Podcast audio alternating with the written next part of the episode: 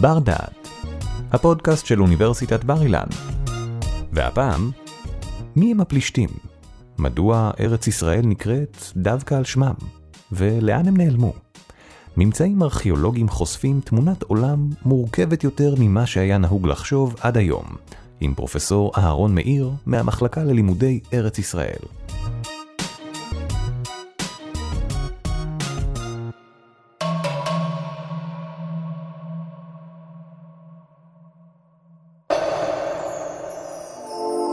באנו היום לדבר על מי הם הפלישתים. כולנו מכירים את הפלישתים אה, מהסיפורים במקרא, דוד וגוליית ואחרים, אה, שמשון, דלילה, אה, אבל בואו נתחיל דווקא מהמאוחר.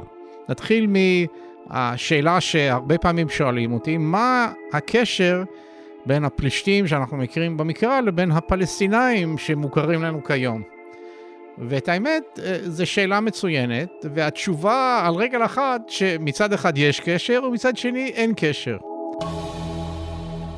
אז בואו קצת נפרט.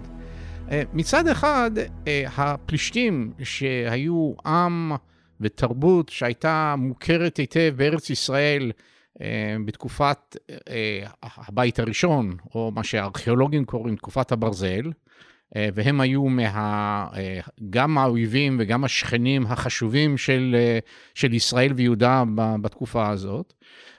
בסוף תקופת הברזל, ב-604 לפני הספירה, אה, נבוכדנצר, מלך בבל, אותו נבוכדנצר שאחר כך הורס את, אה, אה, את ירושלים ואת בית המקדש הראשון ב-586 לפני הספירה, כמה שנים לפני זה, ב-604, הורס את ערי פלשת בגלל שהם מרדו בו, מחריב אותם עד היסוד, הורג את כל הפלישתים, ומי שנשאר מבין הפלישתים מוגלה לבבל.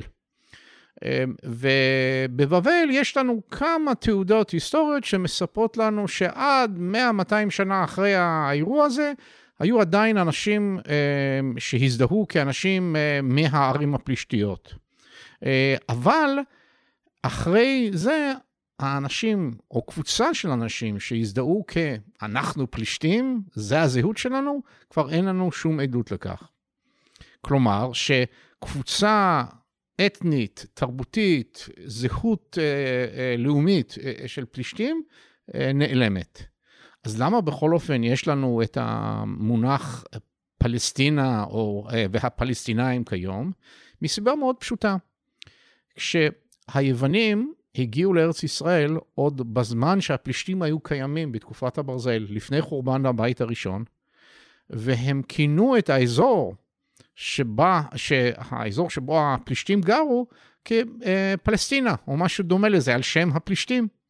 ואחרי שהפלישתים כבר נעלמו, היוונים עדיין קראו לאזור הזה אה, פלשתין, או, או, או פלסטינה, או משהו דומה ביוונית. כמו שכיום, אם אנחנו הולכים לארצות הברית, ל, ל, לרובע העיקרי של מדינה, של העיר ניו יורק, שנקראת מנהטן, זה על שם אה, אה, קבוצה של אינדיאנים שחיו שם אה, במקור. אין כבר אנשים מה, מה, מהשבט הזה, אבל עדיין קוראים במקום הזה מנהטן. ולכן פלסטינה זה השם של האזור של דרום מישור חוף, פלשת, גם אחרי שהפלישתים נעלמו, ואחרי מרד בר כוכבא, ב-135 לספירה, הרומאים כעונש ליהודים שמרדו באימפריה הרומית, הם, הם מחליטים לכנות את כל ארץ ישראל במקום יודעה כפלסטינה.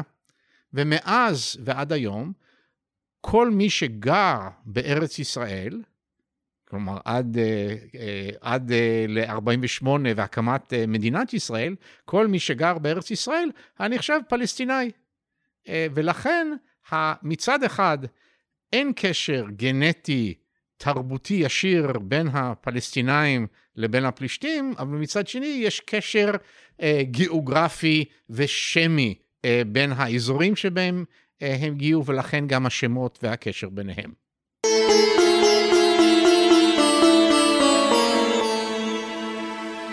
אבל בואו נחזור עכשיו לעיקר. אה, מי בעצם הפלישתים?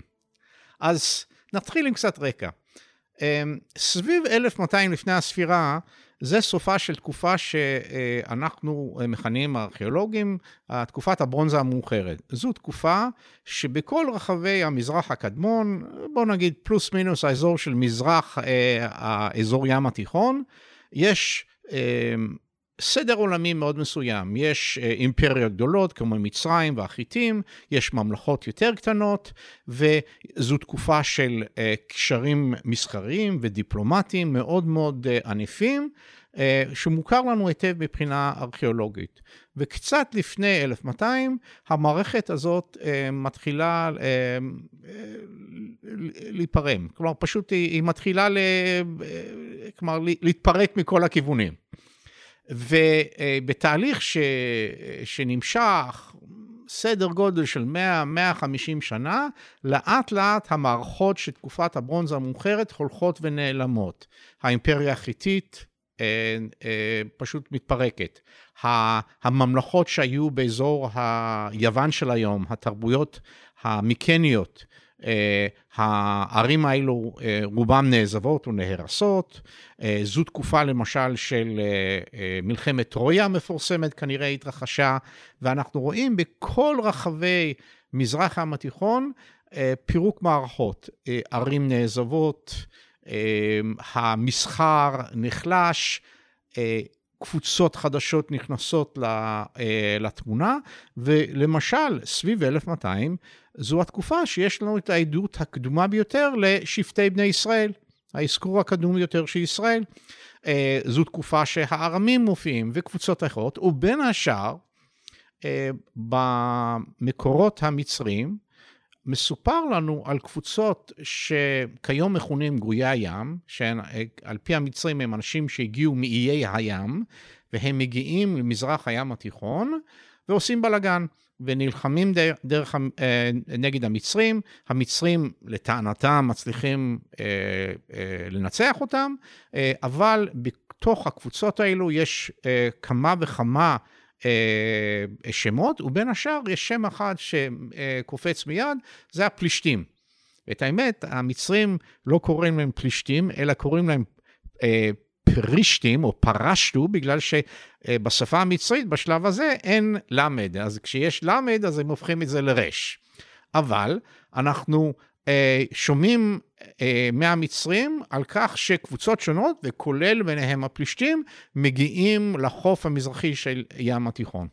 אה, כאמור, המצרים אה, מספרים לנו כאילו שהם ניצחו אותם ונגמר הבעיה, אבל כאן נכנס שילוב של הארכיאולוגיה מצד אחד והמקור המקראי מצד שני. ונתחיל בו במקור המקראי שמוכר כמובן מאות על פני מאות שנים, ושם הפלישתים הם קבוצה מאוד דומיננטית שבהרבה מאוד מהסיפורים שקשורים לתקופה שבין ההופעה של ישראל בכנען, דרך תקופת השופטים, והתקופה של המלוכה, הם משחקים תפקיד חשוב והם לא פעם אויבים מרים של ישראל ויהודה, למשל אה, דוד וגוליית, למשל אה, אה, שמשון והפלישתים ועוד ועוד, אמ, והם אמ, נחשבים לאחת מהקבוצות המשמעותיות ביותר בסיפור המקראי.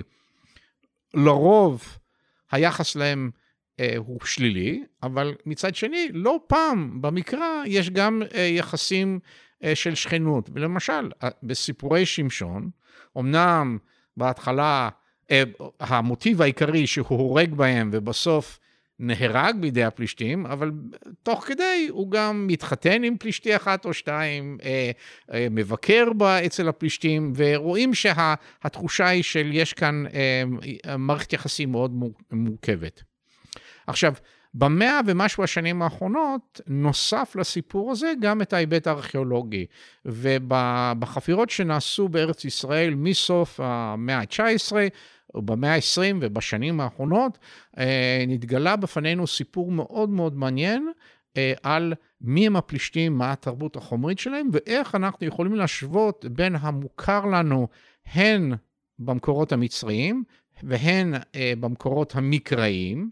ולנסות אה, לבנות תמונה אה, יותר, אה, הייתי אומר, עם, עם בשר על העצמות. כשאני למדתי ארכיאולוגיה באוניברסיטה העברית לפני 30 שנה, אז ההסבר המקובל על הפלישתים היה שמדובר בקבוצה של אנשים שמקורם אי שם באזור יוון של התרבות המיקנית, שסביב 1200 לפני הספירה, קבוצה של אנשים ממוצא יווני או מיקני עברו מהאזור הזה של יוון לאזור של מזרח הים התיכון, וספציפית לאזור דרום מישור החוף בין תל אביב של היום ועזה של היום, מקום שנקרא במקרא פלשת, ושם התיישבו. וכשהם התיישבו, הם קודם כל באו, נחתו על החוף כמו איזושהי נחיתת די-דיי. אה, במלחמת העולם השנייה, אה, כבשו את הערים הכנעניות, הרסו את הערים הכנעניות והביאו איתם תרבות מיקנית יוונית אה, בכללותה, ושמה, וזה מה שאנחנו רואים בתרבות החומרית של פלשת בשלבים הראשונים. ובאמת, כשאנחנו מסתכלים על התרבות החומרית של פלשת בראשית תקופת הברזל, עם הופעת התרבות הפלישתית, כבר שמו לב מזמן שיש הרבה מאוד אלמנטים, במיוחד בקרמיקה וקצת בארכיטקטורה ועוד דברים אחרים, שמאוד מאוד מזכירים את התרבות החומרית אה, שאנחנו מכירים באזור יוון בתקופה הזאת. ולכן זו הייתה הפרדיגמה הדומיננטית, שמדובר ביוונים, פחות או יותר, שהגיעו לארץ ישראל, התיישבו, ואז בתהליך איטי של בערך 600 שנה, בין 1200 ועד 600, שכאמור נבוכדנצר הורס את אחרון ערי אה, פלשת, הם עברו תהליך אה, איטי של לבנדיניזציה, כלומר שלאט לאט ספגו יותר ויותר מהתרבות הסובבת, ולאט לאט הפכו יותר ויותר דומים ל, ל, לסביבה שלהם ופחות אה, יוונים. וזו הייתה הגישה הדומיננטית. ב-20-30 השנים האחרונות, התפיסה הזאת הולכת ומשתנית. מצד אחד, אכן יש דברים מאוד מאוד בולטים בתרבות החומרית הפלישתית הקדומה, שמזכירים לנו מאוד את מה שיש לנו ביוון. ולמשל, הקרמיקה הקדומה שמופיעה כשאנחנו רואים את הופעת הפלישתים, קרמיקה שהמומחים שה... מבינינו קוראים לקרמיקה מקנית 3C, או נקרא לזה פשוט אה, קרמיקה פלישתית אחת. אכן הקרמיקה הזאת מאוד מאוד דומה לקרמיקה שיש לנו ממש באותה תקופה ביוון ובמקומות אחרים במזרח הים התיכון. אה, ובאמת המעניין הוא שהסתבר שהקרמיקה הזאת עשויה בפלשת על ידי מומחים, קדרים מומחים שידעו איך לעשות את זה ויצרו את זה במקום. אבל הסתבר דבר מאוד מעניין, שזה לא הרפרטואר השלם של כלי החרס של תקופת הברונזה המאוחרת וראשית תקופת הברזל ביוון, אלא רק אה, חלק מאותם כלים. כלומר שאותם אנשים שהגיעו מיוון, ואולי הגיעו עם קדרים, כשהתחילו ליצור את כלי החרס, לא יצרו את, את המכלול השלם של הכלים שהיו להם בבית ביוון, אלא רק את חלקם. וככל שהעמקנו בנושא, שמנו לב שהתרבות החומרית של, של הפלישתים הקדומים לא תואמת לאף אחת מהתרבויות השונות שיש לנו במזרח הים התיכון, אלא זה יותר מעין סלט של קבוצות תרבותיות שונות שחוברות יחד אה, בפלשת בשלב הזה. מצד אחד, דברים מיוון, מקפריסין, מאנטוליה, כלומר טורקיה של היום, מצפון ארץ ישראל, ממצרים, בד בבד עם אנשים ממוצא כנעני, מקומיים, שכנראה המשיכו אה, לגור בכפיפה אחת עם הפלישתים. כלומר שלתרבות הפלישתית, אם תרצו, זה מעין סלט ים תיכוני.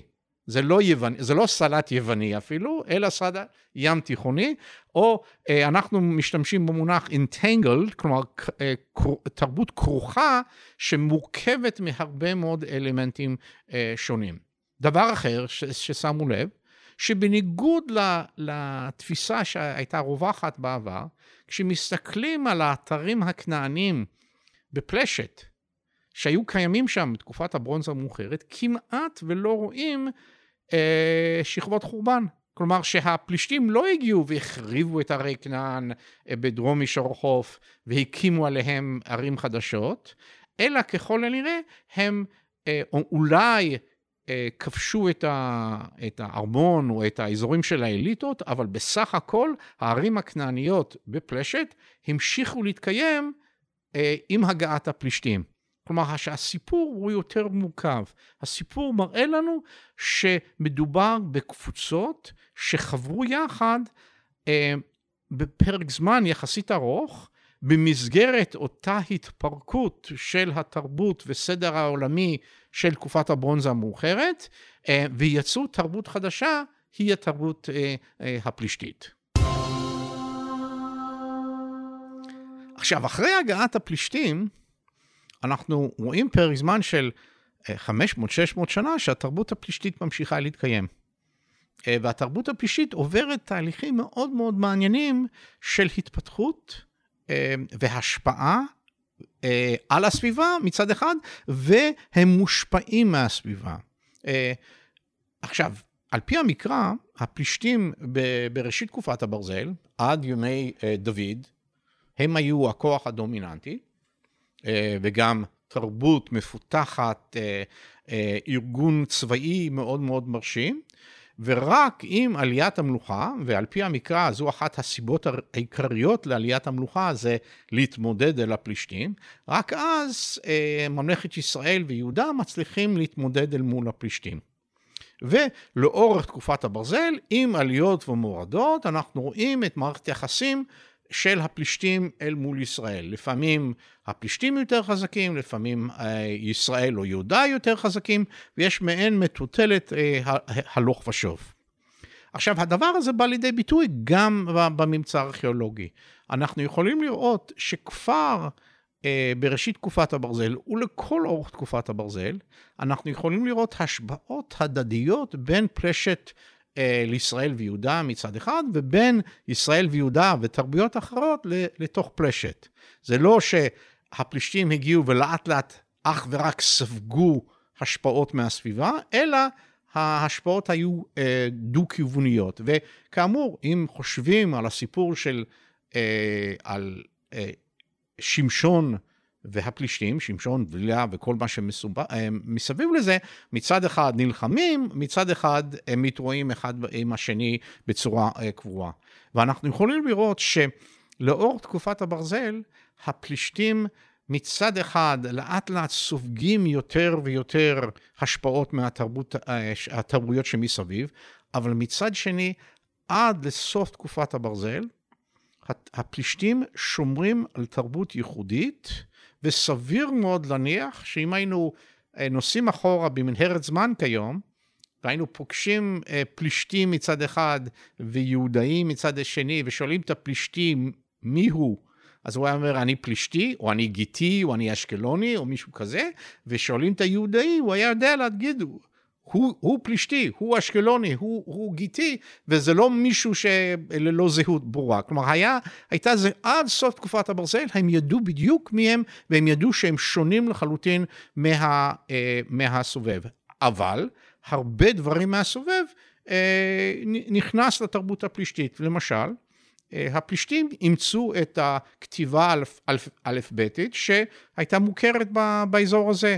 הפלישתים ספגו כל מיני סוגים שונים של אה, מאכלים שהיו בסביבה.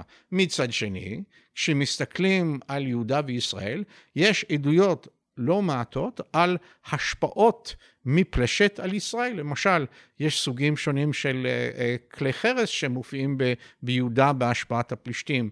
יש לנו למשל במקדש שנתגלה לא מזמן במוצא מחוץ לירושלים, מקדש באזור יהודאי לחלוטין, יש צלמיות שמאוד מאוד דומות לצלמיות שאנחנו מכירים אה, בפלשת. ולכן ההשפעות הן דו-כיווניות והתרבויות משתנות לאורך הזמן. עכשיו, במקרא מסופר לנו על אה, חמשת ערי סרני הפלישתים. חמש הערים העיקריות, החשובות והגדולות של הפלישתים. ואם נמנה אותם מהחוף אה, ופנימה, אז קודם כל אשדוד, אשקלון ועזה, ופנימה עקרון וגת. עכשיו, אשקלון אשדוד ועזה מוכרות היטב, השמות נשמרו עד היום, ומבחינה ארכיאולוגית, אשדוד ואשקלון נערכו בהם חפירות ארכיאולוגיות נרחבות ומוכר היטב. עזה, לדאבוננו, אומנם חופרים שם, אבל לא חפירות ארכיאולוגיות. אולי יום אחד אנחנו נגיע גם לעניין הזה. ושתי הערים הפנימיות, עקרון, או תל מקנה, וגת, תל צפי, מוכרים גם כן היטב בחפירות הארכיאולוגית, ואני אישית כבר 25 שנה חופר באתר תל צפי, תל צפי, גת פלישתים. ומההיכרות הארכיאולוגית של ארבעת ערי הפלשת הגדולים, אנחנו מקבלים תמונה מאוד מאוד יפה, שאיך התרבות החומרית הפלישתית מתפתחת, איך מערכת יחסים בין הפלישים לבין הסובב הולך ומתפתח אה, לאורך הזמן, ואנחנו יכולים לקבל תמונה הרבה יותר אה, מלאה של מי הם הפלישתים. ולדוגמה, אחד הדברים המאוד מעניינים, כש, כשקוראים במקרא, ברור לחלוטין שלפחות בשלבים הקדומים של תקופת הברזל, הפלישתים זה איזשהו עם אה, צבאי, דומיננטי, עם חרב בין השיניים, אה, שאוכלים את, בני ישראל לארוחת בוקר, לפחות עד, עד המנוחה. ואחד הדברים המאוד מעניינים שראינו, שאנחנו רואים מבחינה ארכיאולוגית, שלא שהפלישתים היו... אה, עם אוהב שלום ולא מחזיק נשק, אבל הם הרבה פחות אה, מלחמתיים באופיים על סמך הממצא הארכיאולוגי מאשר המקרא אה, מייצג אותם. וכאן זו נקודה חשובה, אנחנו צריכים לזכור שרוב רובה של מה שאנחנו אה, אה, מכירים על הפלישתים בספרות בא מהמקרא, והמקרא נכתב על ידי הצד היהודאי-ישראלי. אם בתקופת הברזל ואם יותר מאוחר. והם מייצגים דעה מאוד מאוד, או דעות מאוד מאוד ברורות על הפלישתים, לרוב שלילי. כלומר, אין לנו את המקור המקביל למקרא אצל הפלישתים, ולכן חלק גדול ממה שאנחנו מכירים או חושבים על הפלישתים דרך המקרא, הוא מאוד מאוד אידיאולוגי ומאוד מאוד מוטה באופיו, ולכן אנחנו אה, נעזרים בממצא הארכיאולוגי שהוא הוא לא אובייקטיבי, אבל הוא קצת יותר, אה, קצת פחות עם מטען אידיאולוגי, אה, לנסות להבין אה, מי הם הפלישתים. נושא מאוד מעניין זה גם אה, בתוך ערי פלשת, מי היו הערים הדומיננטיות בשלבים השונים. אחד הדברים שמסתבר בחפירות שנעשו בתל צפית, אה, גת פלישתים אה, בראשותי בשנים האחרונות, שגת, בניגוד למה שידענו אה, עד לא מזמן, הייתה העיר הדומיננטית בפלשת במאה ה-11, במאה העשירית ובמאה התשיעית. כלומר, אה, עוד לפני אה, המלוכה, בראשית המלוכה ועד 830 לפני הספירה, כשחזאל, מלך ארם דמשק, עורך מסע לארץ ישראל, וכפי שמסופר במלכים ב', פרק י"ב, פסוק 18, צר על גת וכובש אותה. אבל עד הנקודה הזאת, גת הייתה העיר הגדולה והמשגשגת, וכנראה אולי אפילו הגדולה ביותר בכל ארץ ישראל אה, אה, בתקופה הזאת. ומדובר בעיר גדולה עם ביצורים, עדויות למסחר אה, וקשרים בינלאומיים ועוד אה, כהנה וכהנה. אחרי 830, אה, כשגת נהרסת על ידי חזאל והיא לא מוקמת מחדש, מגדל הקלפים הגיאופוליטי בפלשת מתערבב, ואז אה, אשקלון עולה והופכת חשובה מצד אחד, ומצד שני עקרון שהיא תשעה קילומטר מצפון לגת פלישתים, עולה והופכת לעיר חשובה, ועקרון כמעט עד סוף תקופת הברזל הופכת לעיר שהיא יצרנית שמן הזית הגדולה ביותר בכל המזרח הקדמון אה, בתקופה הזאת, כנראה תחת החסות של האימפריה אה, האשורית. אז לכן אנחנו רואים עליות וירידות של הערים השונות בפלשת, והערים, אה, במיוחד אשקלון ועקרון, ממשיכות להתקיים עד שהן מורדות בנבוכדנצר, מלך בבל, בסוף המאה השביעית לפני הספירה, וב-604, כאמור, נבוכדנצר בא והורס את אחרון ערי פלשת, ואיתה התרבות הפלישתית נעלמת, ולמעשה ההרס של נבוכדנצר היה כל כך מוחלט, שכל ערי פלשת ננטשו ונהרסו. כמעט לא הייתה אוכלוסייה בפלשת אחרי ההרס הזה, ולמעשה 100-200 שנה יותר מאוחר, כשאנחנו כבר שומעים על אנשים שגרים בפלשת, אחרי החורבן של, של נבוכדנצר, כבר מדובר באנשים ממוצא פיניקי. הוא, זה כאילו הוא בא עם שואב אבק וניקה את האזור הזה מהאנשים, ודרך אגב, זה מאוד מתאים לבבלים. הבבלים, אם מרדתם בו, בממלכה הבבלית, סופך מר, ואתה נמחק לחלוטין, וזה באמת מה שקרה לפלישתים, וזה מאוד מעניין, בגלל שפחות או יותר במקביל, 15 שנה יותר מאוחר, הממלכת יהודה מרדה בבבל גם כן, וגם כן ירושלים נהרסה וממלכת יהודה נהרסה ואנשי ממלכת יהודה רובם או הוגלו בבל, לבבל או למצרים, אבל בניגוד לפלישתים, מסיבות כאלו ואחרות, כלומר כל אחד יבין את זה איך שהוא רוצה להבין את זה, היהודים הצליחו לשמר את הזהות התרבותית, הדתית והלאומית שלהם, ובניגוד למה שקרה אצל הפלישתים שלאט לאט נעלמו, היהודים הצליחו לבנות מחדש את הזהות הלאומית וגם לחזור לארץ ישראל ולבנות את המקדש ולהקים את הבית השני ולהקים את המסגרות הלאומיות שאפשרו את את תקופת עזרא ונחמיה, תקופת החשמונאים, תקופה, אה, אה, ועד לחורבן של הבית השני אה, בידי הרומאים. ומאוד מאוד מעניין ששני העמים האלו, שפועלים פחות או יותר באותו זמן, עוברים מסלול מאוד מאוד שונה מבחינת השרידות התרבותית והזהותיות שלהם. תודה שהאזנתם לנו. באפליקציית בר דעת תמצאו עוד הרבה פודקאסטים מרתקים, גם בנושאים דומים וגם בתחומי ידע שונים לגמרי. בואו לגלות אותם. בר דעת, אפליקציית הפודקאסטים של בר אילן, משפיעים על המחר, היום.